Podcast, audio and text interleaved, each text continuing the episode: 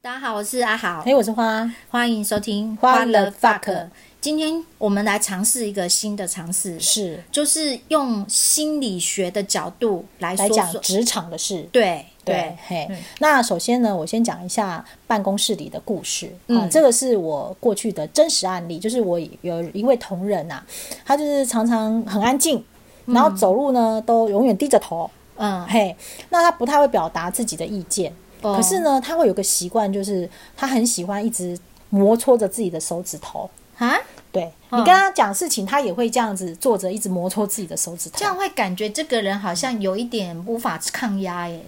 呃，对，因为我后嗯来有听人家讲说，当时让他去做档案管理，然后有做一些跟档案管理有关的发包，然后他可能不会做，然后他也不问，所以听说他有曾经在楼梯间哭过。我听同仁讲的啦，我不清楚，他不会来跟我求救。哦，对，好那所压抑以、哦。，对，所以我也不会知道这样子。嗯嗯，然后那时候有一些比较年长的同事啊，可能看到他就会跟他开导两句或者教他两句。嗯我是不知道讲了什么啦。嗯但是有一天，嗯，是同样这个年长的同事不晓得对我这个同事讲了什么话，结果我这个同仁就把手中的水泼向对方，啊，对，平常很安静的一个人爆耶，冲，真的是嗯爆冲。嗯对，所以啊，呃，大家可能在职场里啊，就会看到类似这样。爆冲的状况，就是可能平常安静的同事，对忽然之间就爆冲了。对啊，这落差好大。啊对，好，那我再说到一个跟心理学有关的故事，这是我在书里面看到的，嗯，就这是本书叫什么啊？呃，传说里的心理学。哦，传说里的心理对。就学。也未来呢，我也希望说，透过我看到的这样的故事，然后把我在职场上连接到的来跟大家分享，哦希望对大家的职场有帮助啦。嗯，太需要了。对，那这书里的故事是说啊，有两个人，一个叫向稿，一个叫向成。向稿哦对向成，，向稿呢是弟弟，嗯向成是哥哥，嗯，他们感情很好，就是这个兄弟感情很好。嗯那哥哥呢，想娶一个女孩女孩子进门，嗯可是呢，另外有一个有钱的庄公子哦，也看上了这个女子。哦结果呢，庄公子呢就叫人把这个哥哥打死了，啊对，因为他想要娶那个女的。哦啊，弟弟就很悲伤啊，就啊告到那个官府去了。嗯结果因为有钱的庄公子就打点了一切嗯哦，结果这个弟弟就有冤难伸。嗯，好，后来呢，这个弟弟就埋伏在路上，想要自己杀了这个庄公子。法律无法解决，我觉得私刑。对，那庄公子因为有保镖，所以他一直没有机会。嗯有一天下大雨，嗯弟弟淋了雨以后啊，就湿哒哒的就在某个山神庙休息。哎这时候有一个道士啊，就因为这个以前弟弟有资助过他，这个道士呢就递了一件袍子给这个弟弟，哎，让他换上。嗯弟弟呢后来醒来，发现自己变成了一头老虎。吗？就埋伏在庄公子出没的地方，就咬死了这个庄公子。好，这是神话故事。对对对对对对，这是神话故事故事。那为什么要讲这个故事？是因为这个故事呢，在书里面有讲到他在心理学上的概念，嗯而我觉得这个概念呢，其实可以充分的来说明我那位同事的状况。好好奇哦，是什么概对念？嗯对对，嘿，好，我们先讲到这个故事里面想要强调，就是说，其实我们每一个人，嗯好，我们都会有一个优势人格跟劣势人格，是哦比如说有一些人很外向。嗯哎，有一些人这就是外向，就是他的优势人格，哦但是他一定有一些劣势人格是被他隐藏起来的。哦，嗯这个我懂。对，好，那我们故事里面不是有讲到庄公子是不是贿赂了官府？对所以让他的弟弟呢就不理不理会这个弟弟的那个告官嘛。对啊，这件这个这一段里面就是在强调说，优其势实吗？呃不，这段是在告诉我们说，当我们过度的认同外界的评价，嗯，对我们的自我意识不理会的时候，我们的当事人就没有办法很公正的、妥善处理我们内在的事物。嗯，呃，这现在你可能还觉得，哎，有点模模糊糊的概哎念，没关系是，还不是很懂对啊对对，我们再继续往下讲哈。嗯然后呢，这个时候你看他弟弟是不是处在劣势的状态？对啊也就是说对他弟弟在这个人格状态里面是劣势的。是好，那我举例来讲，你当你的人生里面是不是也会遇到一些不公不义？嗯会呀。那没你的错啊心里面是不是明明觉得我要伸张正义？会觉得不公平啊？，对，可是你说不出口，嗯，这代表你的内心其实也有一个庄公子跟一个弟弟，哦，你可以理解吗？嗯，也就是说，你为什么说不出口？因为你可能外在有一个形象，是你希望别人看到你的那个样子。哦，庄公子，对，所以庄公子贿赂了那个官府嘛，嗯，对，所以你那个形象是觉得，哎，我就是要这个样子。嗯而那个弟弟呢，是你想要伸张正义的，嗯，但是你说不出口，因为你被外在形象框住了。哎，外面比较强势，嗯是，没错，没错。所以你的内心也是有个庄公子跟弟弟，这样你可以理解哦哦懂吗？了稍稍可以理解了对吧？对对对，嗯好，再来。那庄公子是不是财大势大？它就是一个优势功能，对，代表这个地方是个优势功能，也是对外展现的是这个这样子的形象。嗯，然后在故事里面，他不是打死了那个哥哥，买通官府吗？对呀，其实这个代表就是说，你为了顾好你这个外在形象，嗯，不断的去侵害你原先的自我人格。比如说，嗯，我以前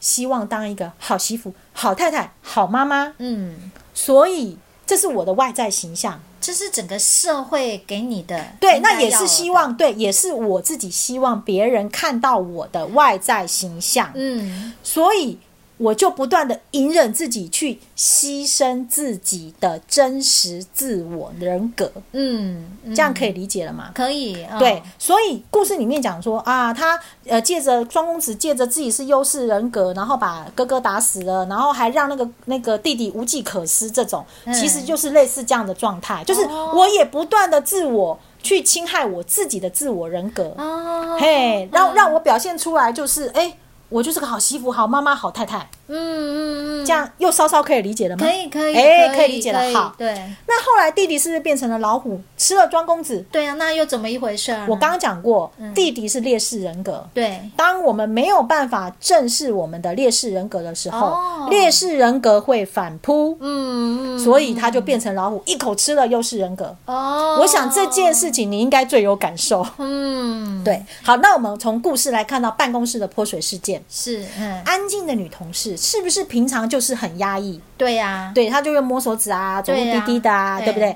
所以她其实也是有她的劣势人格存在，她的劣势，然后她展现出来的那个状态，嗯，然后最终她会因为受不了，反扑没错，就出泼水现了了反常的行为。哦，也就是说，我们都有阴暗面，我们每个人都有阳性，呃，就是阳光面阳光跟的阴暗面。对如果说我们都只想活在别人期待的面具下面过日子，嗯然后不断的去压抑我们的阴暗面，嗯那我们的阴暗面就会有一天找到反扑的机会，哦，就会用不不预期的方式是没出错。现然后你会觉得自己怎么会是这样，你会搞不清楚。哦，对哎、我觉得如果说了解到自己其实内在原来也有个，比如说庄公子，嗯对，你是有个哦庄跟公弟嗯子，弟也有一个弟弟的，你有优势人格、劣势人格，对，那你不能一昧的只想要去强调庄公子的这一嗯个优势人格，而是你也要看重弟弟的。那你不要想办，你不要一天到晚想要去侵害自己的自我人格，嗯嗯嗯，对嗯，嘿，那这样子的话呢，呃，你就可以去面对自己的真实人格，嗯而不是一天到晚想要用面具人格出哦。现这样。那我们在职场上有没有办法，就是忠于自我啊？就是比如说你刚刚讲到，嗯就是不要泯灭自己真实的那个部分，像哥哥吧，哎、对你讲到这个部分嗯啊，其实我另外有一个感触，是我昨天呃听到的一个故事啊。哎嗯哎那我有点忘记他大概是怎么讲了，大概就是有两个古人，嘿，然后呢，其中一个古人就跟另外一个老师讨教，嗯他说：“哎、老师啊，呃，某某帝王想要找我去辅佐他的国家，嗯可是这个帝王呃荒诞无能。嗯那如果呢，我听了他的话，我就会变成不好的人。哎那如果呢，我不听他的话，我可能就被他杀了。那当然不要去啊，对，那我该怎么办呢？对，然后呢，那个老师就讲了一大堆呃古语叭叭叭叭叭的，哎，对，那最终我所呃接接受到的那个讯息，我觉得我很有感触的，就是说，嗯当一个人的心定，嗯，而他的行能随着外界的变化，嗯，就能上善若水，好深奥啊，是好很深深奥奥。对我可以理 解。那我举例来讲好了，哎，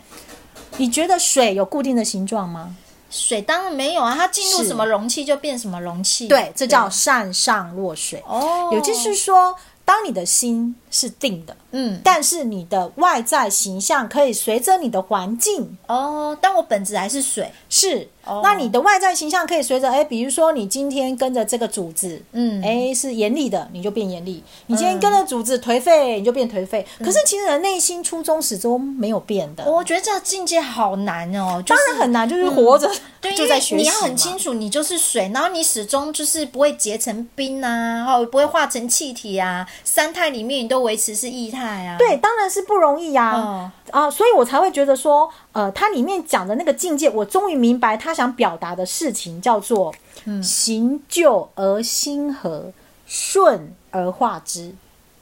啊，好难 哦，我整个呛了啊！你在讲啥”。？我昨天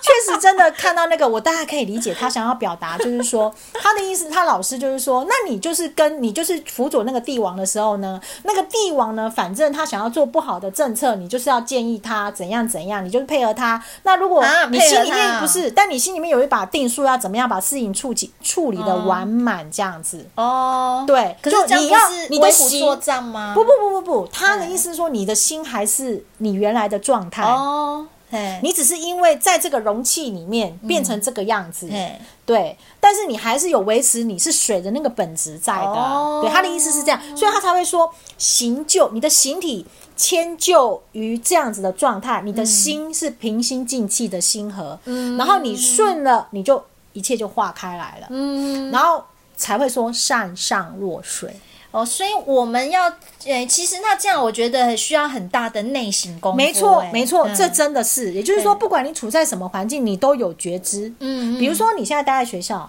哎、哎，学校因为有学校这样的生态嘛，对，你是不是也要配合他？啊就要入境水，对你绝对，不能很刚硬的说不行不行，这也不行那也不行。那你又很痛苦。所所以你现在也是在行救啊，哦，我已经行救了，没错，你就心和了啊，啊，我现在就是行救又心和了。对，，你就顺而化之哦啊，，原来听不懂的话被你这么一解释，还真理解好了懂吗？所以以学校这样的容器来讲，你已经是善上若水了。哦，那也许有一天你再回到了机关里面，嗯嗯嗯哎，因为配合机关这样子的状态，官僚哦没又错回去，了对你可能就哎我又变成，可是你自己本质知道嗯说你不是那样的人，哎呀，我的本质就是阿豪姐嘛，没嗯错，所以你也能够行就而心和，哦。那我顺而化之。嗯那我觉得最重要就是大家平常一定要觉很察、清对觉要知觉察，对对是，不管你到了哪个单位，不管你遇到了什么样的主子，对啊，你要知道你是到底心中那个水是什么。对，然后也。呃，我们从刚刚的故事里面也在告诉我们说，